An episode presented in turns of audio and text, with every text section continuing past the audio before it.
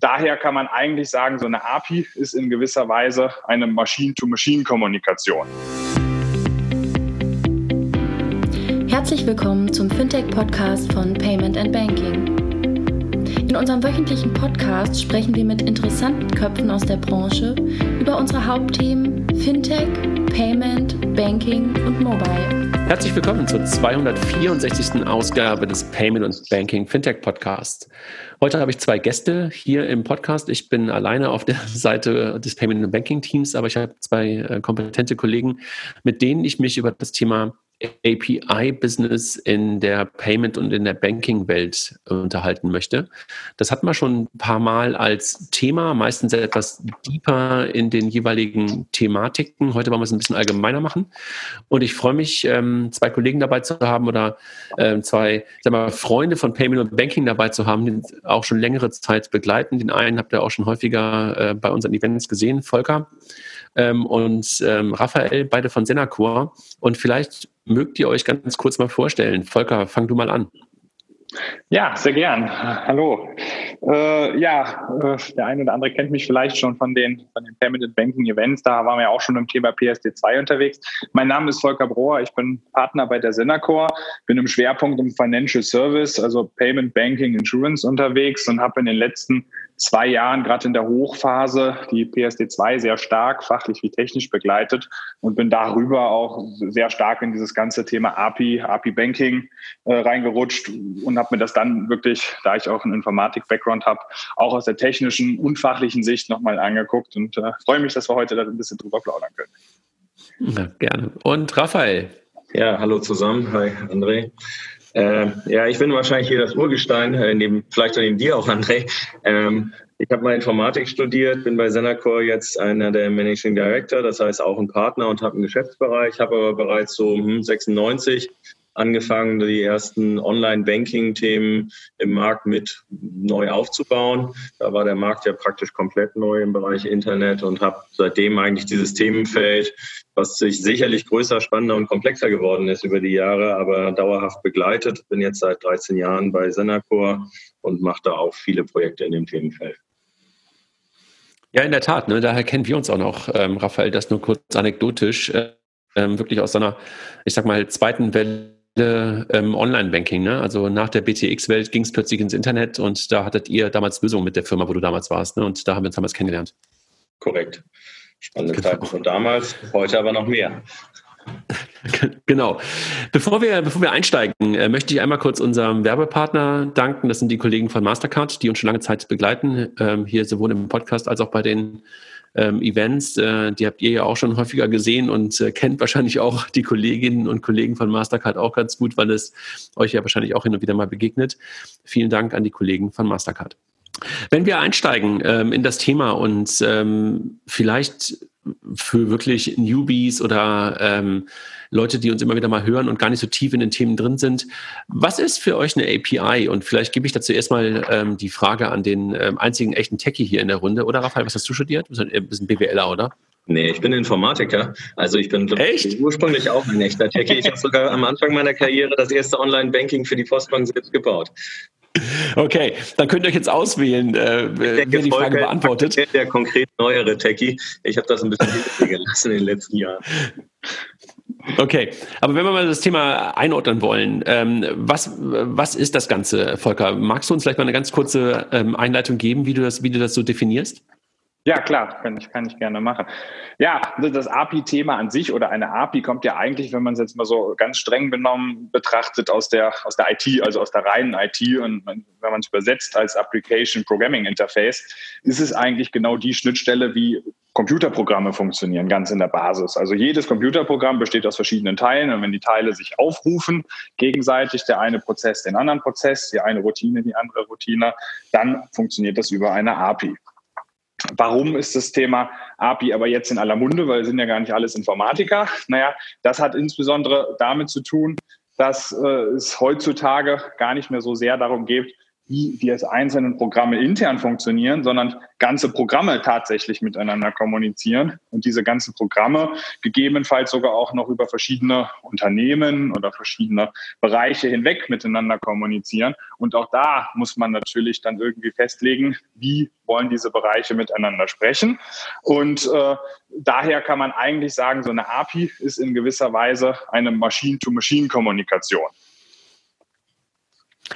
Und äh, Raphael, wenn du mal auf das Thema drauf guckst, also ähm, das, was Volker gerade gesagt hat, ist ja im Grunde genommen etwas, was es eigentlich schon immer gab. Und ähm, wann, wann ist für dich so das Thema das erste Mal so aufgetaucht, dass plötzlich alle über APIs gesprochen haben, wenn du mal so aus der, aus der, aus deiner langen ähm, Erfahrung auf das Thema drauf guckst? Naja, gesprochen hat man über APIs, glaube ich, schon auch früher, als ich gestartet bin. Da hieß es dann plötzlich, glaube ich, 98 war das HBCI, was ja eigentlich ähm, auch eine API-basiertes System ist. Kommen wir vielleicht später nochmal drauf.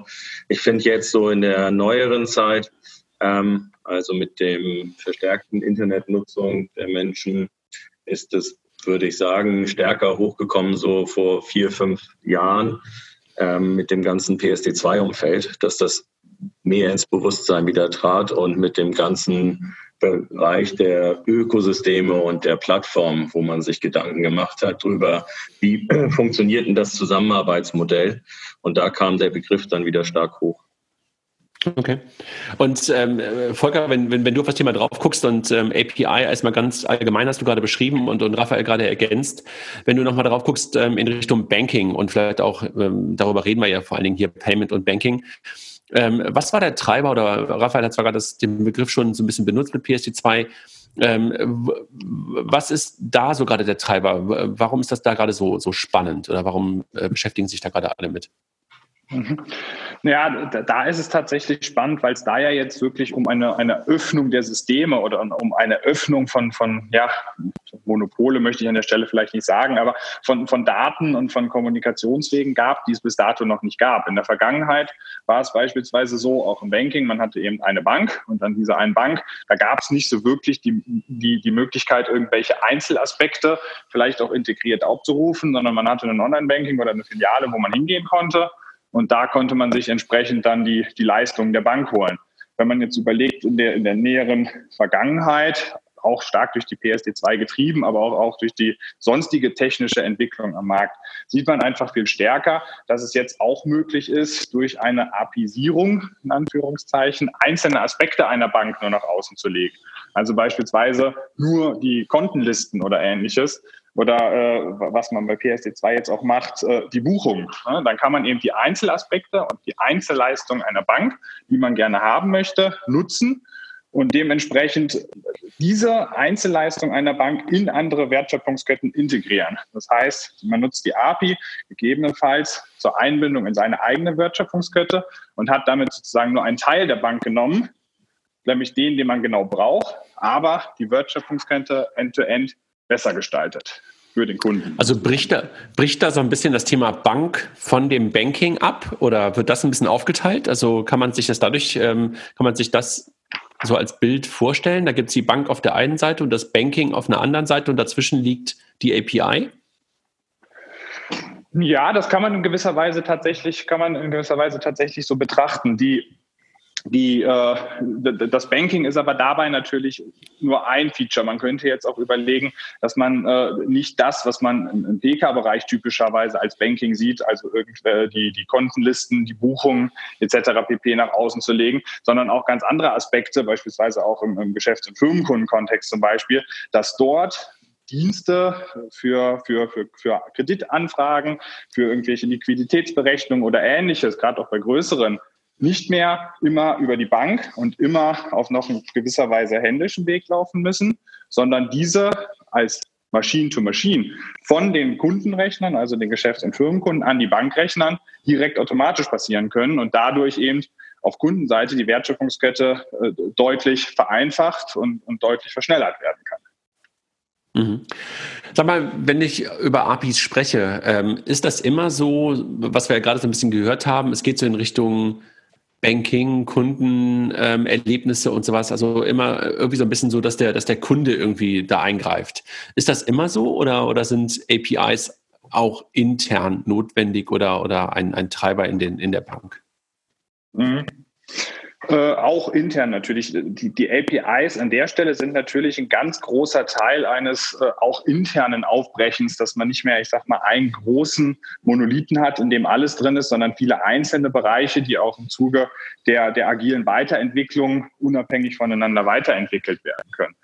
Bei den APIs ganz konkret, wenn man es jetzt nochmal technisch runterbricht, würde man typischerweise drei verschiedene Kategorien von APIs nehmen, nämlich einmal interne APIs. Das wäre tatsächlich was, was nur in der Bank ist. Das ist der eine Bereich, sei es beispielsweise die Konten, äh, sich auf ihre Sachen fokussieren können und ein anderer Bereich beispielsweise für den Geschäftspartner sich auf ihren Bereich fokussieren können und es zwischen diesen Bereichen dann klare Absprachen gibt, wer welche Weiterentwicklung macht und dadurch man nicht mehr das große Ganze weiterentwickeln muss, sondern die kleinen Teile unabhängig von sich. Ja. Als also zweites. Also, Im Grunde ja. Microservices, wenn du so willst, ja? Genau, genau. Also Microservice in dem Sinn ist ein Pattern, wie man typischerweise äh, äh, diese API-Sierung umsetzt, weil ein Microservice hat eine definierte API nach außen, die jemand anders aufrufen kann und damit hat man eine ganz klare Trennung zwischen den verschiedenen, aber eben auch eine Flexibilität zwischen den verschiedenen Services. Genau, richtig. Das kann man sowohl natürlich auf dieser technischen Ebene sehen und da gibt es ja auch dann das Schlagwort der Modularisierung, ne, was jetzt ein bisschen größer ist von der Granularität als jetzt das Wort Microservice oder Self-Contained System. Ne? Also ein größerer Zusammenhalt, wo man äh, Fachlichkeit hat und dann über Apisierung miteinander interagiert. Man kann es natürlich aber auch aus der Brille von, vom Geschäft sehen, wo man beispielsweise häufig jetzt ja von einer Vertriebsbank und einer Produktbank redet oder vielleicht auch von äh, Servicebanken und Backoffice-Service-Prozessen, die man einkauft. Ähm, also eher die, die Apisierung zwischen verschiedenen Einheiten in einem Haus oder mit einem Partner. Ähm, das muss ja dann auch nicht zwingend mehrere Marktplayer sein, sondern es können natürlich auch dann innerhalb eines Hauses äh, Dienstleistungsbeziehungen sein, die man über so eine technische Lösung dann äh, in die Organisation auch bringen kann. Also weg vom Monolithen hin zu Microservices und die oder, oder Dienste, wie ihr das gerade beschrieben habt, und die sprechen miteinander, sowohl intern, um die Bank effizienter und schneller zu machen, schneller reagieren zu können in diesen einzelnen Services ähm, und dann nach außen heraus auch, also eigentlich sind sozusagen, wie ihr das gerade beschreibt, überall APIs gerade im Banking unterwegs, ja, intern wie extern. Genau, du musst ja Plattform mit technischer Lösung und Plattform mit den Prozessen und Plattform als Aufbauorganisation sehen. Und wenn du jetzt deine Strukturen im Hause ändern möchtest, weil du beispielsweise einen Produktbereich wie einen Konsumentenkredit nicht nur im Hause anbieten möchtest, sondern als White-Label-Lösung nach außen und das dann über so eine API öffnest, dann bist du ja auch gut beraten, die gleiche API wiederum auch nach innen zu nutzen in der Leistungsbeziehung.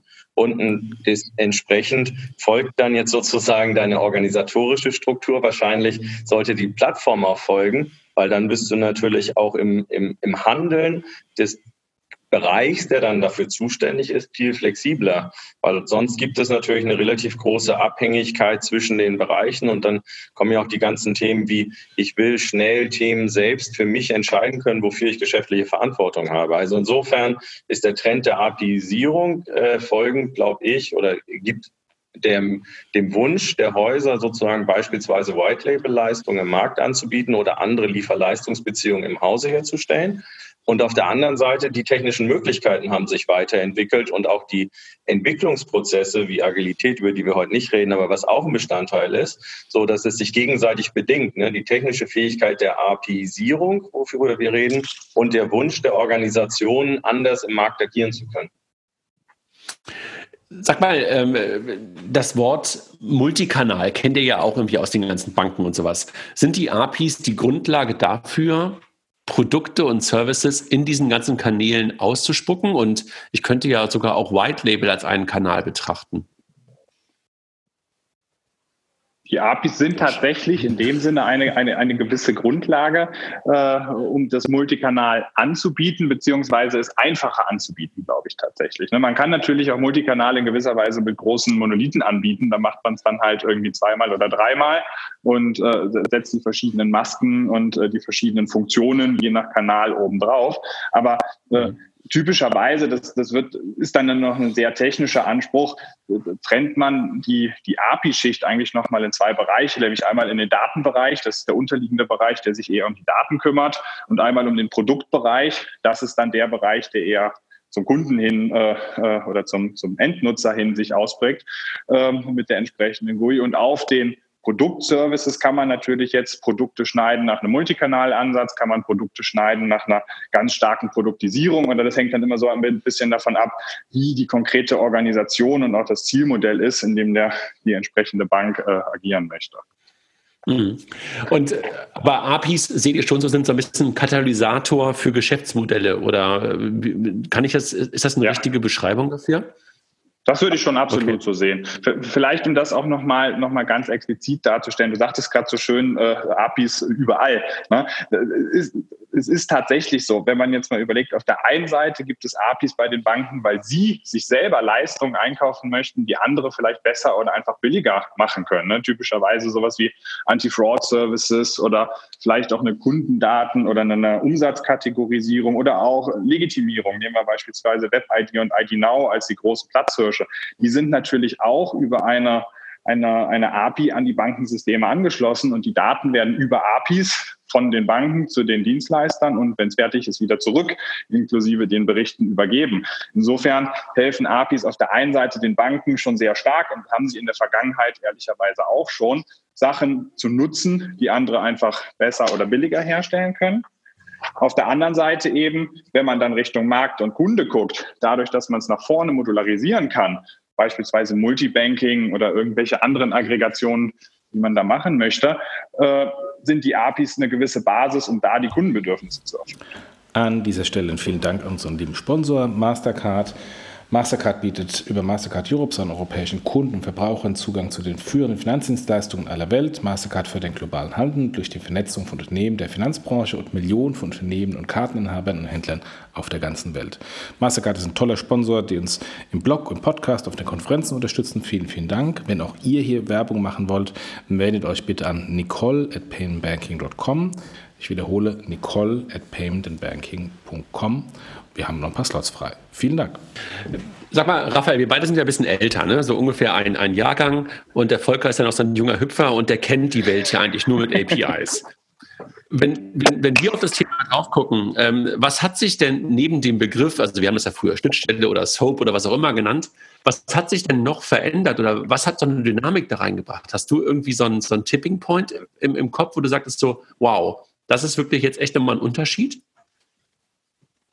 Äh, ich finde schon, dass ähm, durch diese die Fintechs, so als äh, weiteres Schlagwort da, ähm, also neue Marktteilnehmer, die kleinere Leistungsblöcke im Wettbewerb mit den Banken zur Verfügung gestellt haben, am Anfang ja auch wirklich im echten Wettbewerb und weniger in der Kooperation.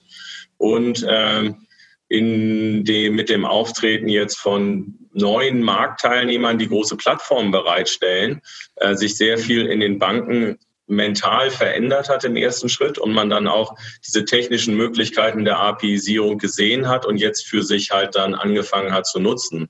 Also die Lieferleistungsbeziehung durch neue Marktteilnehmer, entweder weil das große Plattformen sind mit vielen Kunden, wo man sich Chancen erhofft, aber auch vielleicht Risiken sieht, und andererseits äh, kleine, junge, dynamische Unternehmen, die kreative, tolle Lösungen haben, die man vielleicht am Anfang auch mehr als Bedrohung denn als Chance sah, heute mehr als Chance begreift und möglichst flexibel einbinden möchte.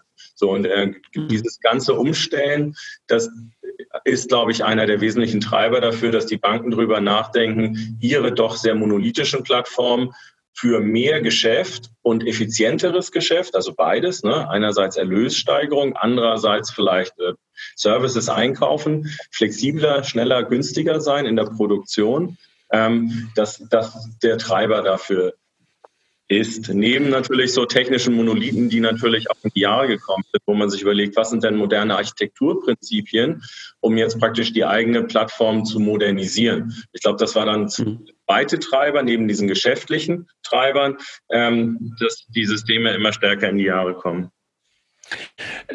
Wäre das Ganze oder wäre diese API-Sierung mit so einer Wucht gekommen ohne Software as a Service, ohne Cloud? Volker, was glaubst du?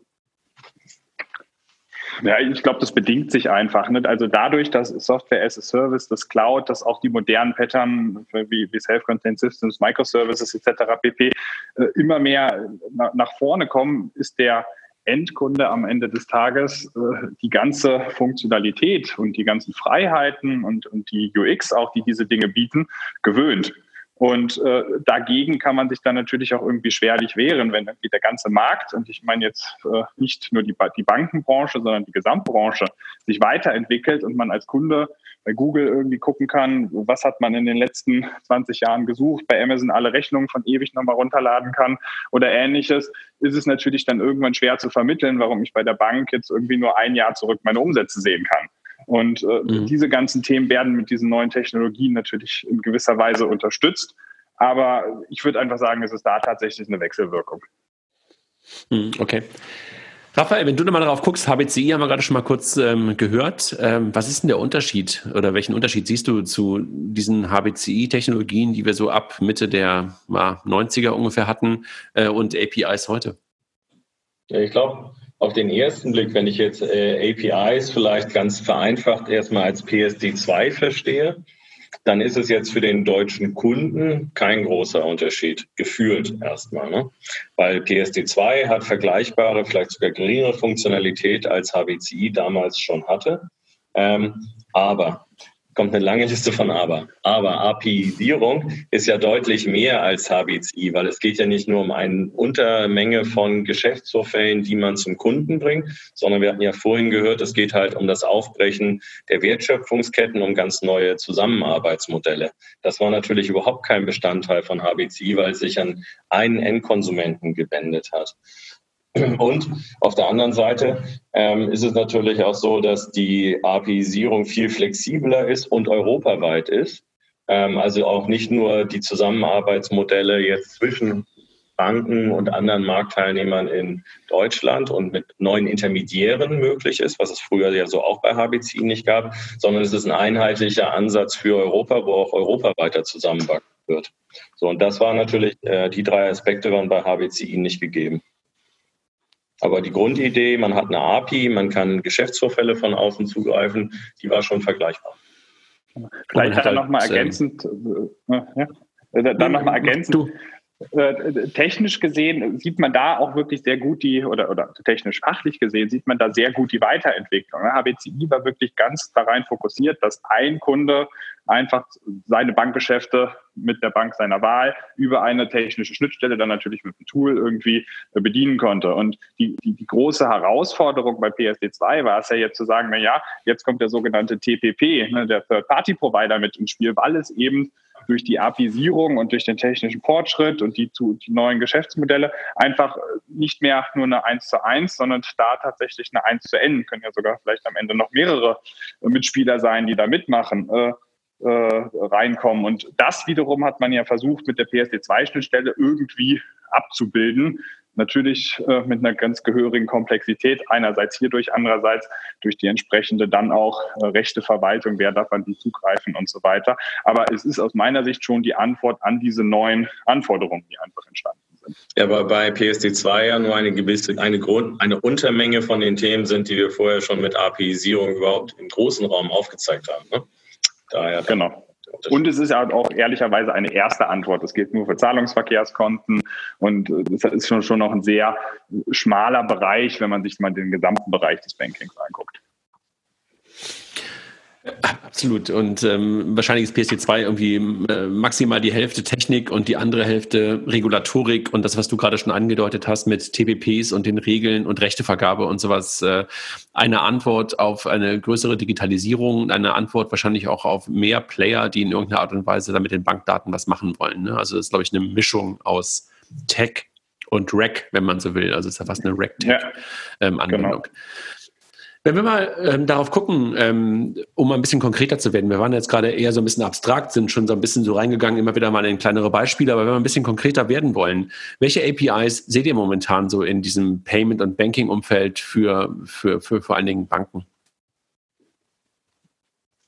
Naja, also auf der einen Seite haben wir halt sehr viele APIs erstmal so, weil die einfach auch schon länger da sind, die nach hinten rausgehen. Ne? Das hatte ich vorhin schon, schon, schon, schon kurz angewähnt. Das sind Sicherheitsverfahren, das sind sowas wie Legitimierung, das sind sowas wie vielleicht auch irgendwie Zahlungsabwickler, die hinten dran dann per API angeschlossen sind oder auch äh, Multikontenaggregation, wo man dann über eine API wiederum andere APIs aufruft, die einem die Konten entsprechend äh, äh, zur Verfügung stellen nach vorne raus, wenn man jetzt überlegt, äh, was auf der, der, der Kundenseite tatsächlich in API sind, muss man natürlich dazu sagen, der echte Endkunde an sich bedient selten eine API, weil dafür braucht man dann einfach so viel technisches Verständnis, dass es in der Regel nach vorne raus dann meistens B2B2C-Konstrukte sind. Also irgendjemand, der auf Basis einer Schnittstelle irgendwas für den Endkunden baut, was dem dann tatsächlich nach vorne hilft.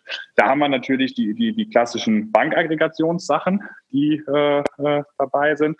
Und das sieht man jetzt auch sehr viel alles, was man aus dem großen Feld der Umsatzdatenklassifikation machen kann. Sei es, dass man äh, Kreditvorberechnungen macht, wie, wie viele Kredite denn überhaupt möglich sind und ähnliches. Sei es, dass man da Versicherungschecks macht, welche Versicherungen kann man denn hier, äh, äh, braucht man noch, hat man noch als Endkunde äh, oder ähnliches.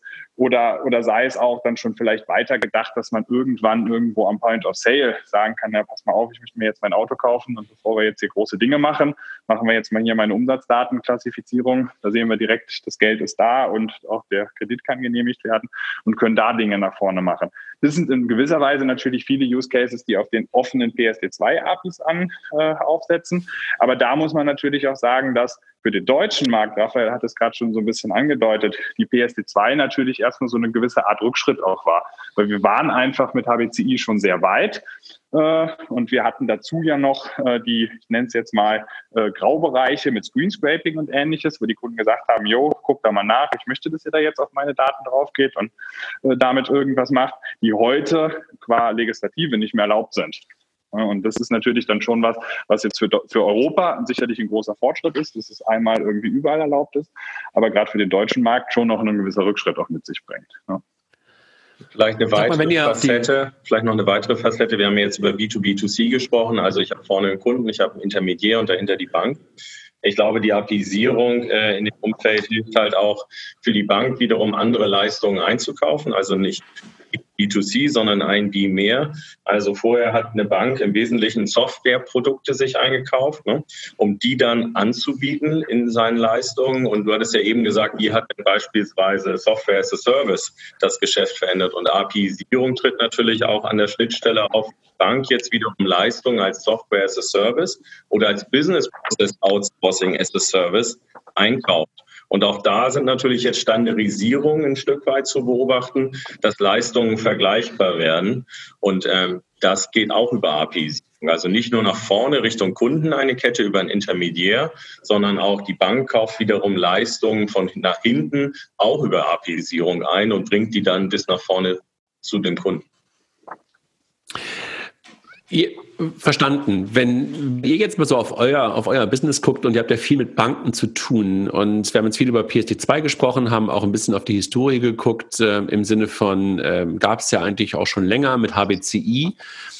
Hat dieses äh, Thema PSD2 das Thema API in den Banken in andere Sphären gebracht? Also redet ihr mittlerweile mit anderen Menschen und verstehen auch Manager, was eine API ist und was man damit machen kann? Raphael, vielleicht mal an dich. Äh, einfach, äh, einfache Frage, einfache Antwort. Äh, ja, es ist erstaunlich. Äh, früher hat man, ich meine, HBCI hatten die damals ja auch schon verstanden, was das bedeutet. Da hat man natürlich nicht über äh, APIs geredet. Ne? Aber im Prinzip ähm, ist sozusagen in dem Management der Banken das Verständnis für Technologie und die Chancen aus Technologie massiv in den letzten, sagen wir, fünf bis acht Jahren gestiegen. Und es beschäftigen sich jetzt ähm, deutlich mehr Bankmanager damit, weil ihre Geschäftsmodelle ändern sich und sie wollen die Chancen, die sie aus Technologie, unter anderem aus APIisierung haben, besser verstehen und für sich nutzbar machen. Und das geht ja nur, wenn man es durchdringt, was es da für Möglichkeiten gibt. Mhm. Und äh, haben das schon wirklich viele oder, oder welche Herausforderungen entstehen dann plötzlich für, bei Banken? Also sind das sind da wahrscheinlich neue Herausforderungen? Also bisher musstest du dein Business verstehen und das war Bankbusiness und plötzlich musst du dich mit sowas äh, wie technologischen Schnittstellen beschäftigen. Das hat wahrscheinlich unglaubliche Herausforderungen auf der Bankenseite, oder? Ja, wenn wir erstmal bei der Organisation bleiben, ich meine, Volker kann ja wahrscheinlich auch gleich für, für, die, für den Rest nochmal antworten. Also was man natürlich stark beobachten kann, ist ja, dass die Banken sich im Management um CDOs, CDOs CIOs und CTOs auf oberster Ebene ergänzen. Ne? Es ist jetzt nicht zwingend so, dass plötzlich der der Banker der IT-Experte wird, sondern man macht auf der oberen Ebene andere Art von Teaming, um die Chancen gemeinsam zu begreifen und voranzutreiben. Und ich glaube, das ist schon eine wesentliche Veränderung zu früher, wo es natürlich immer schon einen IT-Leiter gab und die IT auch ein relativ wichtiger Bestandteil einer Bank schon immer ist, äh, weil sehr früh äh, IT angewendet und genutzt wurde für Bankleistungen. Aber die, das Beschäftigen auf der Top-Management-Ebene mit diesen Möglichkeiten, indem man auch neue Skills praktisch in das Management nimmt, das ist schon komplett neu. Volker, wenn du, also es gibt ja ein paar sehr, sehr erfolgreiche API-First Companies, ne? Also sowas wie ein Play, sowas wie ein Stripe, sowas wie ein Twilio. Ähm, und was ich von denen immer so gelernt habe im Laufe der letzten Jahre, war eigentlich immer, dass man gesagt hat, Developer First. Also ich muss Developer-friendly sein. Siehst du so einen Wandel bei Banken auch, dass sie darüber nachdenken, dass sie plötzlich developer-friendly sein müssen? Ja, das, das, sieht man auf jeden Fall gerade in den, den IT-Abteilungen der Banken, sage ich jetzt mal im Fokus, die natürlich sehr nah an den Entwicklern dran sind. Aber auch darüber hinaus wird, wird schon immer klarer, dass, äh, dass die IT am Ende des Tages ein echter Teil der Wertschöpfungskette ist. Und am Ende hilft es nicht, auf eine bestehende IT obendrauf ganz eine kleine API-Schicht zu nageln und sagen, jetzt passt das, weil die ganzen äh, Bedürfnisse, die wir gerade hinsichtlich Modularität, hinsichtlich Flexibilität, hinsichtlich äh, Integration in andere Sachen, da einfach nicht so richtig funktionieren. Und den Trend sieht man auf jeden Fall auch bei den, bei den Banken ganz stark. Und vielleicht ergänzend noch, es gibt ja auch beim Developer Friendly zwei Aspekte. Einmal die Developer, die bei einem sind. Also das heißt, wie kriege ich überhaupt die, die, das entsprechende Recruiting hin, sehr gute Techies zu bekommen, die mir helfen, diese Bank äh, äh, äh zu apisieren, sage ich jetzt mal. Auf der anderen Seite aber auch die Techies außen, weil jede Schnittstelle ist natürlich nur gut, wenn sie auch am Ende irgendjemand aufruft. Und auch dafür braucht man ein API-Management-Portal, braucht man ein Developer-Team, was einen Support macht, das eine ganz andere Art von Support ist am Ende des Tages. Und äh, das sind nach meinem Verständnis dann schon die wichtigen Sachen, die die Banken heutzutage dann noch mit dazu nehmen. Ja, das erste, was du, glaube ich, gesagt hast, ist, glaube ich, echt super interessant. Ne? Ich weiß nicht, das wisst ihr wahrscheinlich ja auch, dass mal irgendwann, glaube ich, Jeff Bezos bei Amazon sagte, jeder Dienst, der bei Amazon gebaut wird, muss eine API haben, sonst gibt es ihn nicht. Ne? Ja, und das ist wirklich essentiell. Ne? ja, total. Ne? Also dieses, ne? und, und, und dann kommst du schnell zum nächsten Buzzword oder zum äh, Buzzsatz, so Eat Your Own Dog Food. Also wenn du deine eigenen APIs nicht konsumierst, dann, dann sind sie halt auch scheiße. Ne? Genau. Und das wiederum ist aber dann, auch wenn man es nochmal einen Schritt weiter denkt, schon auch ein sehr wichtiger Aspekt innerhalb der Organisation und ein gewisser kultureller Change. Also es ist ja dann nicht mehr, oder was heißt nicht mehr, ich möchte jetzt nicht unterstellen, dass das da der Standard ist, aber es ist nicht ein Gegeneinander, ne, sondern es ist eher ein Miteinander. Und daraus resultieren dann natürlich auch wieder Fragestellungen, beispielsweise wenn jetzt irgendwie zwei verschiedene Einheiten über APIs miteinander verknüpft sind und für ein Gesamtsetup äh, miteinander agieren müssen, dann muss man natürlich sich auf beide Seiten der Medaille auf der einen Seite verlassen können, aber auf der anderen Seite müssen die auch sehr eng zusammenarbeiten wiederum, zumindest in den, in den entsprechenden Schnittstellendiskussionen. Ne? Also das ist dann ja wieder das äh, nah und fern. Ne? Man hat auf der einen Seite die, die Enge, dass man frühzeitig miteinander sprechen muss, wie funktioniert das Gesamtsystem und wer übernimmt welchen Part. Dann in gewisser Weise aber schon jeder bei sich, und das ist ja dann wieder der Vorteil, die Freiheit hat, die Aspekte, die dafür relevant sind, unterhalb der API so geschickt zu bauen, dass sie äh, für die anderen äh, versteckt sind, aber es für die anderen trotzdem am Ende funktioniert. Mhm. Okay. Ähm, wenn ihr darauf strategisch guckt, ne, also äh, Banken, APIs und so und, und, und so weiter, welche Chancen seht ihr darin für Banken? Na, also was ich auf, auf, auf der einen Seite sehe, ist äh, die ganz, oder was heißt die ganz große Chance, aber was ich da schon sehr stark sehe, ist, wenn die Banken nicht, nicht aufpassen tatsächlich und nicht in dieses Thema APIsierung und äh, äh, Customer Experience in, in, in, gewisser Weise den Kundenkontakt mit modernen UIs und ähnlichem und auch einer hohen Automatisierung unten drunter konstant zu halten, laufen sie Gefahr, dass sie am Ende des Tages irgendwann in gewisser Weise nur der Infrastrukturdienstleister sind, der die Banking-Kern, Banking-Kernfunktion äh, bereitstellt, den Kundenkontakt aber äh, verloren hat. Und äh, dementsprechend ist zumindest aus meiner Sicht äh, extrem, auch in der strategischen Richtung wichtig, dass man da guckt, was muss ich eigentlich auf dem Weg zum Kunden neben der ganzen APIsierung, das ja jetzt eher ein technisches Wort ist an der Stelle, zur Verfügung stellen, dass der Kunde ein cooles UI, ein cooles Gefühl, einen hohen Automatisierungsgrad hat und gerne mit unseren Apps und äh, unseren Webseiten interagiert. Aber ein weiterer, Aspekt, da, ein weiterer Aspekt, der nicht ganz unwichtig ist, ist im Bereich, äh, wenn du dir jetzt anschaust, ähm, also was Senacor mal untersucht hat, war, wie entwickeln sich die Kostenstrukturen bei Banken in der IT und für Produktbereiche, abhängig davon, wie spezialisiert Banken sind. Und es ist relativ klar herausfindbar, dass beispielsweise Universalbanken, die noch sehr monolithische IT-Plattformen haben, äh, eine deutlich höhere oder schlechtere Cost-Income-Ratio besitzen und deutlich höhere Verwaltungsaufwendungen haben als hochspezialisierte Banken. So, und dieser Weg der Modularisierung, APIisierung ist am Ende ein Weg raus, so dass ich äh, kleinteiliger, autarker arbeiten kann, dort dann auch äh, in der Prozessautomatisierung viel weiter bin und modernere Infrastruktur einsetzen kann. Also was das dann ermöglicht, ist praktisch eine wettbewerbsfähige Kostenstruktur sich auf einem Produkt zu bauen, weil am Ende sind die Produkte im Wettbewerb. Und auf der anderen Seite muss man den Vertrieb auch natürlich so aufsetzen, dass er Produkte und Services von sich selbst und von Dritten nutzen kann. Zumindest streben da viele hin, was ja auch eine Flexibilisierung und neue Erlösströme bedeutet. Das heißt, einerseits hat man die Chance, neue Erlösströme sich zu bauen. Andererseits ist man flexibler im Partnering im Markt, was glaube ich essentiell ist. Und drittens muss man halt zu einer IT-Plattform kommen, die halt kostengünstig, jetzt nicht aus der Steckdose, falscher Begriff, aber deutlich kostengünstiger funktioniert, als die heute für viele ist. So, und wenn man das alles drei angehen will, dann ist APIsierung ein wesentlicher Bestandteil des Erfolgs. Das verstehe ich total. Und äh, wenn ich das so betrachte, dann, dann glaube ich, dass es vor allen Dingen ja für intern total so gilt. Ne? Dass du sagst, okay, ich zerschneide meine, meinen großen Monolithen in einzelne Blöcke äh, lasse die in der Bank miteinander sprechen, äh, schaffe möglicherweise sogar ein paar ähm, Basisfunktionalitäten, die von allen genutzt werden können, ne? also so Lego-Bausteinmäßig, ähm, keine Ahnung, so ein äh, Identifikationsverfahren oder was auch immer. Ähm, wenn ich jetzt böse wäre, könnte ich natürlich sagen, jede API, die nach draußen geht, führt dazu, dass ich mich eigentlich angreifbar mache. Also dass plötzlich Dritte kommen und mir mein Frontend klauen. Was ist denn eure Antwort darauf? Also wenn es in, in Richtung APIs nach draußen geht. Naja, ja, also ja, ja, beide nachgedacht. Zumindest den gleichen Einstieg.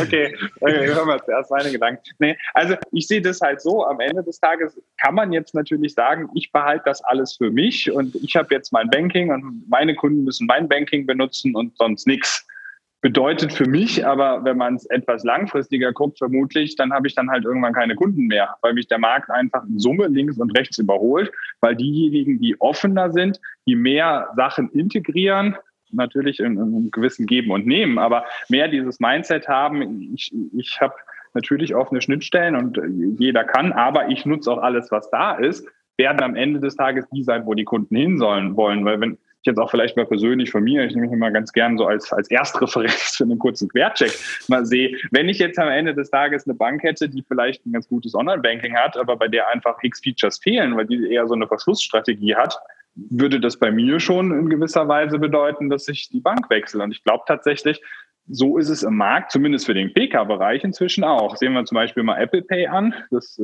war am Anfang nur bei bei einigen, ist jetzt irgendwie fast großflächig überall da und war in der Zeit schon, glaube ich, für viele Privatkunden auch ein Grund, nochmal ein Zweitkonto oder vielleicht gegebenenfalls einen Wechsel des Erstkontos zu machen, weil dieses Feature ihnen wichtig war. Also du sagst Technologie und Offenheit äh, meiner Hausbank ähm, ist Treiber auch für, für Bankentscheidungen. Und ähm, wenn man sich den verschließt, also einem Trend, den man ansonsten halt überall auch in der Industrie hat, dann wird man halt auch ähm, sonst irgendwann nachher alleine da stehen, hat dann zwar einen super Monolithen da stehen, der vielleicht sogar intern APIs hat, aber wenn die nach außen nicht geöffnet sind, dann verliere ich einfach meine Kunden. Genau. Ich glaube, jeder, jeder, jeder Geschäftsproduktbereich muss eigentlich als Profit Center gemanagt werden.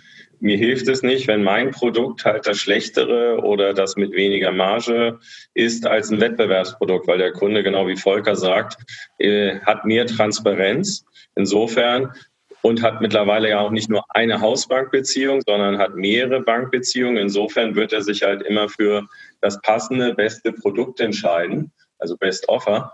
So, und da ist es halt essentiell, dass ich A, meine Produkte optimiere, aber andererseits den Vertrieb und den, den Kanal nach vorne zu dem Kunden halt auch als Produkt begreife und da dann auch eine Profit Center Denke habe und verstehe, dass ich am Ende meine Kunden ja nur mit einem tollen Service und einem tollen Erlebnis halten kann. Also insofern der Kollege bei, bleibt mal beim Konsumentenkredit, der den Konsumentenkredit hat, der muss das beste Konsumentenkreditprodukt versuchen zu erzeugen. Und der Mann, der vorne den Bankkunden und den Brand hat auf seiner Plattform, das kann ja auch Multibrand laufen, muss ja nicht immer nur ein Brand noch sein, ähm, der muss halt dafür sorgen, dass die Kunden ein tolles Erlebnis haben und da die besten Produkte angeboten kriegen. Und das kann natürlich auch zu internem Wettbewerb führen. Ich glaube, das ist halt am Ende sehr gesund. Wenn man beides haben will, den Kundenkanal und die Kunden mit den eigenen Produkten, dann muss man halt jeweils in dem Bereich das der Beste sein und nicht nur in der gesamten Melange ein guter Player. Okay. Vielleicht, vielleicht dann ergänzend da, also ein bisschen indirekte Werbung auch. Äh, die, äh, die, die Bank ist aus meiner Sicht, oder die Banking-Branche ist dann ein Spezialfall vom Markt allgemein. Und äh, wer den, den Podcast vom, vom Alexander Graf gehört hat, von der Transaction, äh, nicht von der Transaction, von der äh, Payment Exchange Payment. Anfang mhm. des Jahres, der hat es eigentlich ziemlich gut dargestellt. Ne? Er hatte ja ein bisschen verglichen Marktplatzansatz versus äh, Händler, die nur äh, kaufen und verkaufen sozusagen. Und meines Erachtens, das ist eigentlich nichts anderes in der Bankenwelt. Ja. Mhm. Also das heißt, ähm, wenn du nicht offen bist, wirst du irgendwann ähm, echt ein, eine, eine, schwierige Zukunft noch haben, ja? Ja, das glaube ja. ich schon. Ich auch. Ja. Wenn, wenn ihr über, wir haben jetzt relativ viel über das Thema äh, PK gesprochen, also äh, Retail Banking, äh, wenn ihr Richtung GK guckt, also Geschäftskunden, Firmenkunden, seht ihr da einen ähnlichen Trend?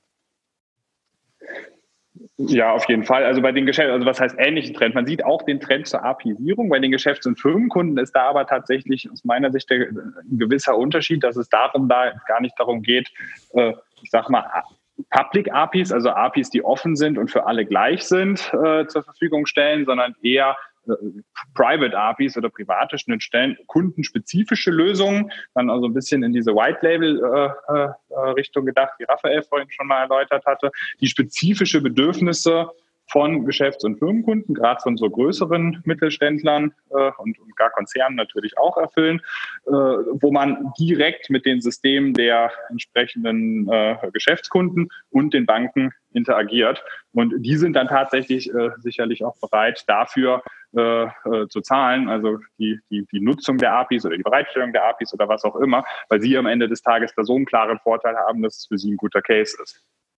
Ja, ich würde auch im Geschäftskundenbereich erstmal segmentieren. Also wenn man jetzt die klassischen SMIs, äh, Friseure oder ähnliches sich anschaut, ne? also kleinere äh, Firmenkunden. Ich glaube, da ist der Trend ähnlich wie im PK, also höhere Standardisierung der Produkte und Plattformen, die aber natürlich äh, Zielgruppen spezifischer aufbereitet werden auf die Bedürfnisse, vielleicht sogar mit Versicherungsleistungen dann kombiniert in so einem Portal. Ne? Also wo ich halt schon versuche, höhere Automatisierung, stärkere Standardisierung im Leistungsangebot zu, hinzubekommen. Und dann gibt es die echten großen Konzerne, wo ich halt äh, jetzt nicht diese Skaleneffekte habe, wo ich aber zu individuelleren Lösungen komme, weil dort natürlich auch die Erträge pro Kunde viel höher sind und die Bedürfnisse des Kunden sehr individuell. Und auch dafür brauche ich natürlich eine sehr flexible Plattform dahinter, um diesen Variantenreichtum trotzdem noch günstig abbilden zu können. Aber ich brauche eine ganz andere Art von Plattform. Mhm. Wenn ihr so ein bisschen auf die Zukunft der Banken guckt, ähm, retten APIs Banken? Retten ist jetzt ein hartes Wort an der Stelle. also, also, also ich, also ich glaube halt tatsächlich, dass das originäre Geschäftsmodell in dem Sinne ist für viele Banken halt aufgrund der, der Niedrigzinsen aktuell, äh, was heißt aus meiner Sicht, das ist ja offensichtlich so, äh, hart angegriffen, sodass man sich schon überlegen muss, was kann man denn zusätzlich machen, um am, am Ende des Tages äh, gut dazustehen. Und ich glaube, da sind die APIs schon eine wichtige Grundlage, weil sie einfach ein ein gewisses Mittel bilden, mit der die Bank, und da haben wir jetzt auch äh, gut drüber gesprochen, sowohl modularer, also in den, in den Prozesskosten effektiver werden kann, aber auf der anderen Seite auch auf der Kundenseite eine, eine höhere Integrationstiefe, bessere UX und ähnliches erreichen kann, sodass die, die, die Kunden dann auch wieder motiviert werden, vielleicht andere Dinge über die Banken, die dann eher auf der Provisionsertragsseite liegen, stärker zu nutzen und darüber dann äh, ja, am Ende des Tages den Banken ein gutes Ergebnis zu sichern. Also das heißt, ähm, ich versuche mal diesen Begriff auch ein bisschen zu benutzen. Banken haben über das Thema APIsierung auf der einen Seite mal lange darüber gesprochen, jetzt auch ähm, die Möglichkeit, die Kosten besser in den Griff zu bekommen, die Produkte zu modularisieren und dann mit diesen modular modulareren Produkten auch in den richtigen Kontext der Kunden zu kommen. Ist das die Chance, die ihr vor allen Dingen seht? Ja, das, so kann man es kann man sehr gut zusammenfassen in die Richtung. Nee, das, das ist halt schon der Weg, wirklich die, die, das sind die wichtigen Aspekte, die, die, äh, die in diesem ganzen Kontext äh, drin sind, weil äh, deswegen ist Retten vielleicht dann doch das richtige Wort. So wie es jetzt geht, wird es vermutlich nicht weitergehen über, über, über lange Zeit, weil zumindest jetzt äh, mit Corona sicherlich nochmal verstärkt ist, glaube ich, eine Zinswende äh, sehr weit in der Ferne. Mein also, Gefühl zumindest. Gleich mal grundsätzlich, ich mache mir um das Bankgeschäft jetzt erstmal gar keine Sorgen. Das braucht man weiterhin. Ne? Ich, manche Menschen haben Geld, andere brauchen Geld. Irgendjemand muss sich darum kümmern, das auszugleichen, auch wenn das gerade nicht so lukrativ ist. Ne?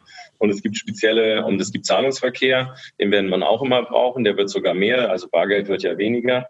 Insofern, die, die Kernleistungen der Bank, ne, die werden natürlich erhalten bleiben. Aber es gibt halt äh, ganz viel neuen Wettbewerb und andere Anbieter, die auch äh, super Plattformen haben. Und das Bankgeschäft ist an sich jetzt erstmal kein Geheimnis. Natürlich die Regulatorik um das Bankgeschäft sinnvollerweise groß.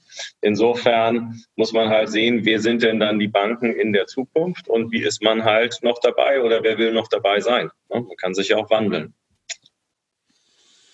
Ja. Aber dann, dann, bleiben wir also bei dem, bei dem Thema, was wir am Anfang schon gesagt haben. Ähm, APIs sind ein Stück weit Katalysator für Banken. Sie helfen ihnen an, an, an vielen Stellen ähm, für die Zukunft auch richtige Entscheidungen zu treffen. Ähm, und ohne wird wahrscheinlich schwierig, aber APIs ohne ein funktionierendes Geschäftsmodell unten drunter wird auch schwierig. Ne? Also das, das eine bedingt auf jeden Fall das andere, wenn die sind Fluch und habe. Segen zugleich. Ne? du hast hier jetzt mal die, die Chance, also auch ein Stück weit den Segen dargestellt. Ne? Ich habe neue Chancen im Markt, ich kann mich besser aufstellen, habe vielleicht neue Partner, ne? kann günstiger produzieren. Und der Fluch mhm. ist, dadurch, dass alle sie haben, hast du halt das ganze kleinteiliger und natürlich gibt es auch neue Player, die diese entweder kleine Teile bereitstellen oder mehrere kleine Teile zum spannenden Ganzen kombiniert kriegen. Ne? Und vielleicht viele, viele Kunden selbst haben und sich sagen, anstatt Leistungen stark White Label einzukaufen, was ja heute viele machen, also doch Werbung vielleicht für einen großen Player, äh, Otto, Amazon, keine Ahnung, ähm, die halt ähm, Bankleistungen ja mittlerweile auch an ihre Kunden bringen oder Announcement dann von Uber in Amerika, ne, wo die gesagt haben, wir machen selbst irgendwie, unsere, unsere Mitarbeiter sind unsere Bankkunden. Ähm, egal mal, wie man das heute erstmal über Business Process as a Service von Banken einkauft. Das könnten die natürlich, wenn sie es als strategisch ansehen, auch dann irgendwann selbst machen mit dem Ansatz und mehr von der Wertschöpfung bei sich haben und nicht nur das als Branding betreiben über einen White Label Dienst. Mhm. Okay. Wenn ihr, wenn ich über Senacor ganz kurz ähm, sprechen darf, ähm, ihr beratet Banken dabei, ihr unterstützt Banken dabei und, und, und helft denen dabei, das ganze Thema zu machen. Habt ihr, könnt ihr darüber sprechen, ähm, ob ihr jemanden habt, den ihr einfach vorbildhaft findet momentan in diesem Umfeld oder wäre das ähm, ungerecht, diese Frage zu stellen, weil ihr dann einfach ähm, bestimmte Leute herausheben würdet, was ihr irgendwie nicht wollt? Schwierige Frage. Gibt es ein Beispiel, wir gucken sollen? ich finde, ich find, alle Kunden, die von Sendercore beraten wegen, sind natürlich auf einem guten Weg. und wer ist schon aber, weit? Aber, aber sind nicht alle gleich weit und haben auch nicht alle die gleiche Voraus äh, Startvoraussetzungen, muss man mal sagen. Ne? Also ich glaube, äh, die, die meisten haben erkannt, was das Ziel für sie ist. Ne? Aber es ist natürlich schon ein extrem mühsamer Weg. Also über diese Worte zu reden fällt leicht. Das herzustellen ist ja jetzt nicht nur ein äh, technologisches Problem, sondern es ist natürlich auch ein kulturelles, ein organisatorisches Thema. Da, da spielt ganz, ganz viel rein. Also ich finde, die die meisten haben sich sinnvollerweise auf die Reise begeben und das ist ein mühsamer Weg. Ne? Und den muss man auch alle, äh, auf der Strecke sicherlich immer wieder anpassen. Also insofern ist die Antwort, ähm, wir sehen viele Kunden, wir helfen auch dort. Und ähm, der Weg ist aber ein langer und nicht ein einfacher. Ne? Und ihr habt kein Beispiel, was ihr immer wieder hoch. Die sind halt, genau, also jemanden rausheben würde ich nicht. Da gibt es natürlich welche, die schaffen es leichter, einfach vielleicht auch, weil sie andere Startvoraussetzungen haben, muss man sagen. Ne? Mhm. Als Beispiel. Nee, hätte sein können, dass, dass, dass, dass ihr zum Beispiel sagt, und eine Einproduktbank, die jetzt vielleicht auf Konsumentenkredite fokussiert ist, hat einen ganz anderen Startpunkt als eine große Universalbank mit viel Filialgeschäften, total breiten Produktangebot und einer viel größeren ja. Organisation. So insofern muss man immer gucken, wo, wo legt derjenige los. Ähm, und dann ist vielleicht ja so ein Haus wie die Deutsche Bank, ne? kann man vielleicht viel leichter auf ein großes Schild stellen, weil sie natürlich einen viel mühsameren Weg hat als jetzt ein Konsumentenkredithaus, was viel spezialisierter ist und eigentlich einen leichteren Weg hat und vielleicht auch dichter schon am Ziel ist. Klar, weil du einfach möglicherweise genau nur ein einziges Produkt hast, ne, was das genau. deutlich leichter macht. Nein, nein, also ich hatte eigentlich auch eher, äh, nicht, dass ihr jetzt einen Kunden raushebt, das meinte ich eigentlich ja. ehrlich gesagt gar nicht, sondern eher so ein Role Model, wo ihr sagt, ey, das ist, äh, da sollten einfach alle hingucken, weil da jemand was total Richtiges gemacht hat. Also kann ja auch eine andere Industrie sein, wo man aber einfach gesehen hat, durch die API-Sierung sind die da hingekommen, dass sie schneller geworden sind, billiger geworden sind, effizienter geworden sind, ähm, in der Cost-Income-Ratio besser geworden sind. Das war einfach so eher so eine Frage, ob ihr halt irgendein Role Model habt, was ihr gerne mal rauszieht, wo einfach alle mal hingucken sollten. So ganz Aber global gesehen, nicht. ja doch, so ganz global gesehen, finde ich, kann man da eigentlich ganz gut über Microsoft sprechen. Das ist eine komplett andere Branche. Aber die, die haben es ja sehr gut geschafft, weg von ihren äh, ja, Word, Excels und Co., die man on-premise irgendwo installiert, hin zu einem, zu einem, zu einem Cloud-Konzern, wo man Office in der Cloud hat, wo man eine eigene Cloud mit Azure anbietet. Und äh, finde, die haben eigentlich ziemlich gut da die Zeichen der, der Zeit gelesen und sich auf die auch tatsächlich adaptiert. Okay. Okay, also sozusagen äh, Microsoft als Vorbild ähm, für alle, die, die momentan auf dem Weg sind. Was haben wir vergessen, wenn ihr nochmal auf das Thema APIs drauf guckt? Und äh, wir haben jetzt so einen ähm, Ritt durch die, durch die verschiedenen Bereiche gemacht. Ähm, haben wir irgendwas ähm, Wesentliches für, für die Hörer vergessen? Haben wir irgendwas vergessen, wo ihr sagt, so, ey, das ist total relevant und äh, bisher nicht gesagt? Ihr schweigt. Naja, kurz drüber nachdenken, aber so ad hoc fällt mir nichts ein. Vielleicht ja, nur als einen Aspekt. Ich meine, wir haben viel gestreift, wir haben auch viel über PSD2 geredet. Ich glaube, dieses ganze Zusammenarbeitsmodell zwischen Fintechs und Banken ähm, das ist halt ein starker Treiber für die APIsierung weiter. Also nicht nur, ich habe einen Intermediär, der Leistungen dann über eine neue Plattform Endkunden verfügbar macht, sondern ähm, ich habe nach hinten Services, die ich einkaufe, was weiß ich, irgendwie äh, sowas wie äh, jetzt doch mal irgendeinen reifgreifen Web-ID, da gibt es ja auch noch Wettbewerber. Da kann man einfach relativ gut, wenn man eine standardisierte API hat, kann man sich da am besten die Leistung günstig einkaufen bei dem, der gerade Kapazitäten in seinem Service Center hat. Ich glaube, das ist halt äh, viel Potenzial in diesen ganzen Zusammenarbeitsketten, was man noch äh, heben wird in der nächsten Zeit. Ne? Da gibt es viele Player mit Nischen, die total attraktiv sind, die im Wettbewerb sind, wo man ganz geschickt Zusammenarbeitsmodelle schnüren kann. Und da wird, glaube ich, noch nicht hingeguckt. Wo du dann einfach auch sagst, ähm, da wird es auch viel mehr Bei geben und weniger Bild geben, ja, was ja auch ganz, ganz okay. häufig ähm, lange Zeit bei Banken ähm, tief in der DNA drin ist, ne? Genau, also die ganzen SaaS- oder BPaaS-Lösungen, äh, die bausteinartig schon verfügbar sind und wo es auch Wettbewerb gibt, da würde die Bank wahrscheinlich äh, besser fahren, wenn sie sagt, das kaufe ich mir in Zukunft ein, anstatt da so eine Plattform nochmal daneben selbst hinzustellen. Ich glaube, das hat keinen Mehrwert. Da kann man sich viel Zeit und auch langfristig Kosten sparen. Ja, da war vorhin noch ein bisschen die Frage, ähm, die ich auch gestellt habe, ähm, ob überhaupt APIs ohne Cloud und ohne SaaS überhaupt ähm, in der Form so eine Relevanz bekommen hätten. Aber das äh, sagst du ja gerade eigentlich auch. Also eigentlich ist das, be befruchtet sich das gegenseitig und das eine würde ohne das andere wahrscheinlich gar nicht so gut funktionieren. Ne? Korrekt. Ja. Correct. Was, was, ich vielleicht noch ergänzen will, ich glaube, wir haben es äh, immer mal wieder so gestreift, aber um es nochmal wirklich ganz, ganz explizit auszusprechen, am Ende des Tages ist die API natürlich äh, nur ein Mittel zum Zweck. Ne? Man baut jetzt nicht eine API, weil man eine API bauen will, sondern man baut eine API, weil man irgendwas anbieten möchte, was irgendjemand anders auch nutzen möchte und im besten Fall sogar dafür zahlt. Und das heißt, natürlich ist der technische Aspekt und die technische Voraussetzung, dass ich überhaupt APIs bauen kann, dass mein Gesamtsystem modular ist und funktioniert, etc. pp. extrem wichtig. Aber äh, eigentlich tatsächlich ist noch wichtiger am Ende, dass man auch das entsprechende Businessmodell dahinter hat und also das Geschäftsmodell, wem man denn jetzt was mit dieser API anbieten möchte. Ja, okay. Das Businessmodell bedingt ist, baust du, ohne das wird es sowieso schwierig ähm, und APIs helfen dir dabei, aber noch ein besseres Business zu machen. Ich glaube, das habe ich jetzt irgendwie auch mehrfach von euch verstanden. Ich hoffe, es war nicht zu oft. Nein, genau richtig. Volker Raphael, ähm, ihr macht das ja seit, seit, seit einigen Jahren jetzt mit Banken und seid wahrscheinlich auch weiterhin offen für, ähm, für weitere Anfragen. Ihr macht das in Deutschland, glaube ich, und oder nee, ihr macht das in Dach, ne? In Deutschland, ja. Österreich, Schweiz oder sonst noch irgendwo? Nee.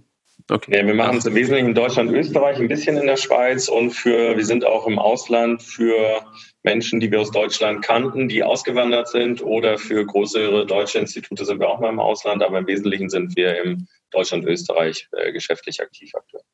Und vor allen Dingen bei Banken, ja? Ja. Wir sind bei Banken ja. überwiegend, ein wenig bei Versicherern und dann sind wir noch in Automotive, Logistik und Public auch unterwegs, aber drei Viertel unseres Geschäfts ist mit Banken. Genau. Okay. Wobei äh, tatsächlich immer ganz spezifisch eigentlich äh, so Financial Service würde ich es eher nennen, weil auch so Payment, Payment-Sachen, wo wir natürlich, ja. ist jetzt ein Teilbereich von Banken, aber nicht äh, gerade auch so aus der API-Sierung besprochen und der, der entsprechenden Treiber gibt es natürlich jetzt auch wieder Spezialanbieter, die sich auf solche einzelnen Themen die aus der Financial Service-Branche fokussiert haben und auch dort unterstützen wir natürlich sowohl ja. jetzt als auch in der Zukunft sehr gerne.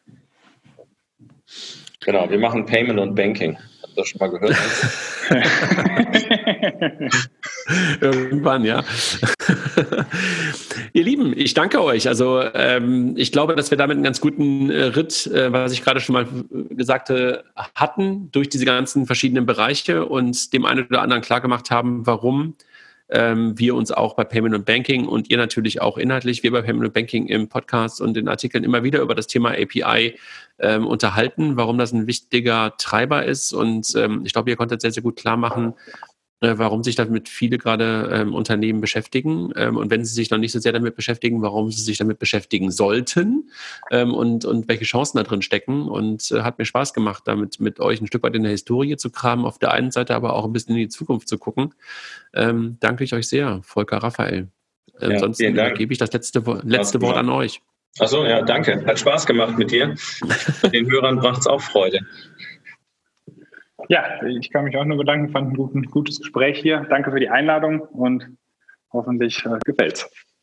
Hoffentlich bis bald und dann mal wieder persönlich Auf und weniger virtuell. Ne? genau. genau. Alles klar. Danke euch. Danke. Ciao. Bis dann.